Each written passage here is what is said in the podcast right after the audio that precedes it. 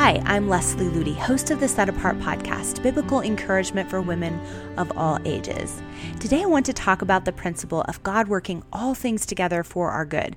This is a principle we see very strongly in Scripture, and yet it's very easy to overlook this principle in our Christian lives. And the negative things that happen to us often cause us to question the love of our Father in heaven. Before we dive in, I wanted to remind you that our Set Apart magazine is a beautiful resource for women of all ages, and we've now expanded to four print issues a year. So if you become a subscriber, you'll get this print magazine with every season delivered to your mailbox, or you can subscribe for digital access. If you'd like to learn more about this Christ centered resource, which is just a wonderful addition to your daily quiet times and your walk with Christ, go to setapartgirl.com and just click on the magazine tab. So let's dive into God working all things together for our good. In other articles, I've talked about the principle of God making beauty out of the ashes in our lives. Isaiah 61 3 says, To give them beauty for ashes, the oil of joy for mourning, the garment of praise for the spirit of heaviness. God loves to take the difficult things, the heavy things, the sorrowful things, and turn them into beautiful testimonies of his faithfulness and his grace and his redemption. But the condition is we have to be willing to trust Him. We have to be re- willing to give those ashes to Him, knowing that His redemptive power will make all things new. And a lot of times we want to cling to those ashes. We want to cling to those hard things and almost wear them as a badge and use them as an excuse to cause us to question God or pull away from God. And we see that happening a lot in the church today, even among Christian leaders. A lot of times, those that turn away and renounce their faith, if you really question them, it all stems back to something disappointing or difficult that they walked through, and it caused them to doubt God and question God, which of course is exactly what the enemy wants us to do. Lots of times, the hard things that come into our lives are a result of enemy attack. And so often he throws a grenade in and it explodes and goes off, and we're dealing with just the broken pieces of whatever it was that happened. And then he sidles up to us and whispers in our ear, Can you believe that God did that to you? You can't trust him. He's not faithful. Maybe you've been tempted along those lines with different things that you've walked through. I know it's been a temptation for me. And one of the stories that I think back to from a number of years ago was the adoption of our fifth and sixth child from Haiti. Now, Eric and I had adopted two children before this, and, and both of those experiences had been truly just beautiful and Christ centered and peaceful, and there just wasn't a lot of drama associated with them. But with the adoption of Reese and Lily, our, our fifth and our sixth child from Haiti, it was a different story. It started out and it was supposed to be a fairly simple, easy process. We hadn't been planning on adopting again, but we were asked to adopt these children. And we had already sort of made up our mind that if God brought a child in need to us, we had a pre decided yes. And so we had our pre decided yes for these two children and we were told it would be a fairly easy and quick process. Nothing could have been farther from the truth. It was a 29 month ordeal. It was an agonizing process filled with heartache and disappointment and there were so many moments of just wanting to give up and walk away from the whole thing. And yet that would have meant walking away from two, two children that were in need, two children that we had committed our lives to. I had some moments in the process where I was in total despair. I was under so much stress. I couldn't eat. I couldn't sleep. I felt like it would never end. And it was really easy for me at that time to sort of question God and say, God, we did this out of love for you. We did this in obedience to you. Why have you abandoned us in this process? Why are you allowing us to go through such a heart-rending process just to take a step of obedience to you? And the way that I was looking at it about halfway through the process was that this was the end of the story. It was just going to be this disappointment, this heartache. And yet God began to speak to my heart that he did have a purpose in all of this. He would turn everything the enemy meant for evil to good if I would continue to trust him and realize that the story wasn't over yet. He was still in the process of writing the story. He led me to the words of Psalm 126 5. Those who sow in tears shall reap in joy. And then Psalm 30 11, you have turned my mourning into dancing. Through those scriptures, I began to realize he was still writing the story and he was a God of redemption. So I began to ask that he would redeem the things that had been broken through this process. And after 29 months of wrestling in prayer and trusting him and continuing to take the ashes of my hurt and my disappointment and lay them at his feet, I began to see him bring redemption to the situation. When those children stepped off the plane at the age of three after 29 months and just ran into my arms, which was a complete miracle in itself because we had only seen them a couple of times and hadn't spent much time with them. God just did such a beautiful work in opening their hearts to us. But that was my first glimpse of God's redemption of an impossible situation in my life. There have been other situations that I am continuing to lay before God, lay the ashes of my hurt or my grief or my disappointment at His feet, knowing and trusting that He is writing a story and I can't see the end of that story yet. God's redemption doesn't always come immediately. It doesn't always come after 29 months. Sometimes it's years. Sometimes we may not even see the full picture until eternity, but we know that He is a God of redemption. God promises to give beauty for ashes. He promises to take all that the enemy means for evil in our life and work it for good if we love and trust him. He promises that all things will work together for our good. It's very easy, though, to give up hoping and trusting before the story is over. So if you've had difficult things in your life, things that you don't understand, things that have hurt or confused you, the key question I would challenge you to ask yourself is this Am I standing firmly upon the promise that God will work all things together for my good as I put my hope in Him?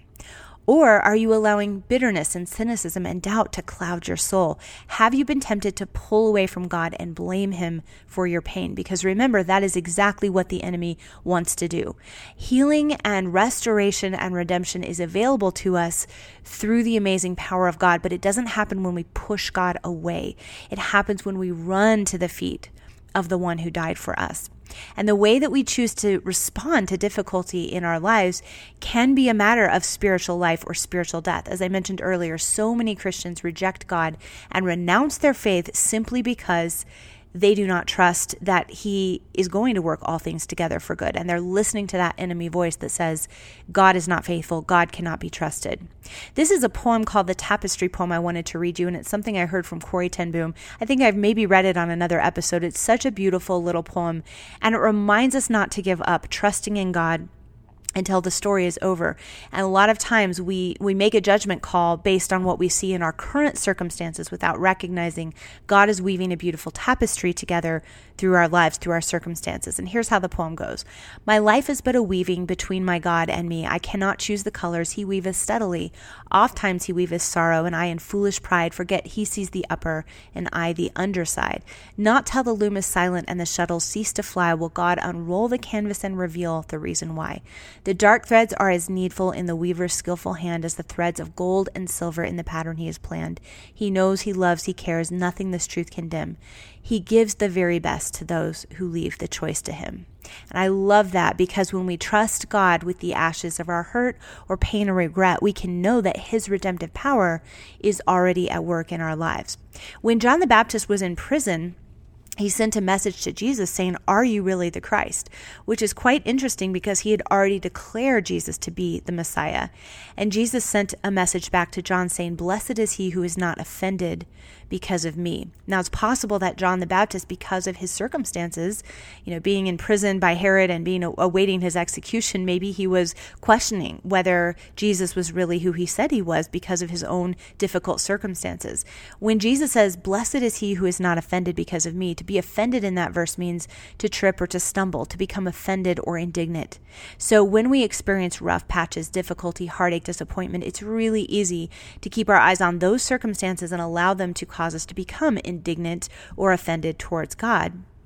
But if we choose to not go down that road and say, Lord, I don't understand, but I trust you anyway, we can know that God's promises, such as Ecclesiastes 3:11, God makes all things beautiful in his time. We can know that those promises will be fulfilled in our lives when we become offended towards God, it's because we're giving up on Him before He's done writing the story. There are so many amazing stories, both historically and biblically, of God's amazing redemption, taking really hard situations and making something beautiful out of them. I think of the story that Amy Carmichael shared. She's one of my favorite missionaries about a young girl that she rescued named Muttammal. And what an incredible story. This girl had so many odds stacked against her, and she had all of these relatives that were in this really vicious court battle for custody of her because of her inheritance. And Amy Carmichael Was trying to rescue her and help her out of a really, really difficult situation. She was going to be legally required to marry this really old man who cared nothing about her, just wanted her money. And this young girl was very young at the time. And right before the court hearing, to determine the fate, the future of this young girl, Amy Carmichael said to her, No matter what happens, promise me that you will not become offended towards Jesus. And the young girl promised she would not allow whatever happened to cause an offense between her and God because Amy Carmichael had led her to Christ and she didn't want these circumstances to cause that barrier. So, through a series of events, this girl was rescued out of a really bad situation and smuggled out of the country. And Amy Carmichael didn't know of her whereabouts until years later, but God did rescue and redeem her out of this horrible situation as she trusted in Him. And later, this young girl actually married one of the male workers that had worked alongside Amy Carmichael and came back to serve alongside Amy in her ministry as an adult. What an incredibly amazing and beautiful story. But they had to truly walk through the fire. God will, I will trust you no matter what happens. God is a God of redemption if we will trust Him and let Him finish writing the story. We see this all throughout Scripture the story of Joseph. He could have so easily despaired and turned his back on God when his brothers sold him into slavery, when he was falsely accused in Potiphar's house, when he was forgotten and in this prison possibly for the rest of his life. But because he did not become offended towards God, God restored him and renewed him and blessed him beyond measure. We see it in the story of Abigail, who was married to this very evil man, and she probably wondered, How did I get myself into this circumstance? Can God redeem me out of it? But she showed such trust in God, even in the midst of her husband's stupidity. And she came to King David and she begged him not to attack on behalf of her husband's evil and stupidity. And she actually saved King David from making a terrible mistake. And God rewarded her for her trust in him. Her husband died, and she married David and he restored and redeemed all that had been probably very, very difficult for her to walk through in her life. The story of Esther, she was taken basically as a slave into this king's home. And even though her circumstances were probably very difficult, you know, we think of Esther and like, oh, she was a queen, she had all these luxuries, but she was a slave. She couldn't even walk into the presence of the king without risking her very life. And yet, as she trusted God, as she made herself available to God, despite her difficult circumstances, he redeemed, he restored, he rescued her people and used her mightily in the process. Of course, the story of Job, as he said to God, Though he slay me, I will trust in him. And because he said that, God restored abundantly all that the enemy had robbed from him. There are also some really powerful historical stories of redemption. I've recently been studying the life of Nate Saint. He was one of the missionaries that was killed in the 50s by the Auca Indians in Ecuador. And he was a missionary pilot. And what an amazing story. A lot of us know the story of Jim Elliot. And Nate Saint's story is not maybe as well known, but he was just an incredible man, an inc- incredible ambassador of the gospel. He had a wife and several young children. And he after his death after he was martyred at a very young age God worked the circumstances out for both his sister and his children to really build relationships with the very people who had caused his death and who had killed him. And when his children were a little bit older, they were actually baptized by the same men who had killed their father. They were told, you know, go to some men who you really respect, who are like spiritual fathers to you, and ask them to baptize you. And those were the men that they chose because of the redemption of God, because God rescued these men, saved these men, and built this beautiful, amazing bond. And Nate's son, Steve Saint, has an incredible story about becoming very, very close friends for the rest of his life with one of his father's killers. What an incredible story of God's redemption, of God taking those ashes in our lives and making beauty out of them when we trust him to write the story. Corrie and Betsy ten Boom, another amazing picture of redemption. There's a story that Corrie ten Boom tells about Betsy when they were in the German concentration camp. And if you haven't read their story, the book The Hiding Place is truly one of my favorites. They were they were in Holland during the Second World War and they were hiding Jews in their home and they were captured by the Nazis and put into a German concentration camp. And Betsy had this vision when they were in this horrific place of suffering that after the war they would work together to heal and restore people people who had been wounded through just the atrocities of the war. And she described this home to Corrie that we were going to have this home and it's going to be for people who have been hurt and wounded by the war. And here's what the home is going to look like. And Corrie ten Boom was was worried about Betsy because she was very very sick at the time. And she said are we going to be doing this ministry together? Betsy are you sure? And Betsy said yes we'll always be together. And then a few days later Betsy died. And Corrie wondered okay was that even a vision from God? How is God going to redeem this situation? I've just lost my sister and my best friend. And after she was released which was a miracle that she was released from that camp she was really burdened to minister to people after the war. And a woman came to her and said, I have this home that I want to give to you for your ministry work. And she took Corrie on a tour through this home, and it looked so similar to the home that Betsy had described in the concentration camp. And Corrie began to see the realization of the vision God had given Betsy come to pass through her. And so, even though Betsy died, her spirit, her vision, her passion still lived on, and God restored and redeemed and just really made something beautiful out of such a difficult situation. Darlene Deibler is another one that I talk often about in this podcast. She wrote a book called Evidence Not Seen, and she was a young American missionary who was was in New Guinea during the Second World War, and really, what a terrible situation. She was just getting off the ground with ministry to the tribes in interior New Guinea with her young husband when the Japanese overtook the country and called all of the foreigners together and executed some and imprisoned others. She lost her husband as a young woman she lost her ministry, so to speak, to the, the interior, the tribes in the interior of New Guinea and she almost lost her life. She was actually accused of being a spy and she was put on death row. And you know, her life was really, really shattered. As she left the island after the war, she said she weighed, you know, 80 or 90 pounds. She was in borrowed clothes. All of her earthly possessions had been destroyed. She was a widow and she was only in her 20s. How was God ever going to redeem a situation like that? And yet, as she returned to the States, she continued to trust and hope in God, knowing that He would work all of these hard things together for her good. And as she began to share her story of God's faithfulness, even in the hardest times, so many people were blessed and moved and drawn into a deeper relationship with Jesus Christ. And as she began to heal physically and emotionally from all that she had gone through, she felt God calling her to go back to New Guinea as a missionary. And people said, How could you possibly go back to the place that took everything from you? And she said, No, I know I'm called to go back. And there was a man who came to interview her right before she went back to New Guinea who had been very inspired by her first husband, Russell, and wanted to interview Darlene about her first husband. This man had a very similar passion for New Guinea, and they fell in love and they went together back to the same place she had been with her first husband and ministered there for 30 years. What an incredible story of redemption and God healing and restoring all that had been lost. Robert Jermain Thomas is a missionary that not very many people have heard of, but his story is truly remarkable. He had gone to China as a young missionary with his wife, and sadly, within a few months, his wife and unborn child had died. And he really struggled with God, wrestled with God, questioned whether he had done the right thing in going to China. But as he continued to trust God, that God would redeem and, and make use and find a purpose in his being there, he felt convicted that he was, he was to smuggle Bibles over to Korea.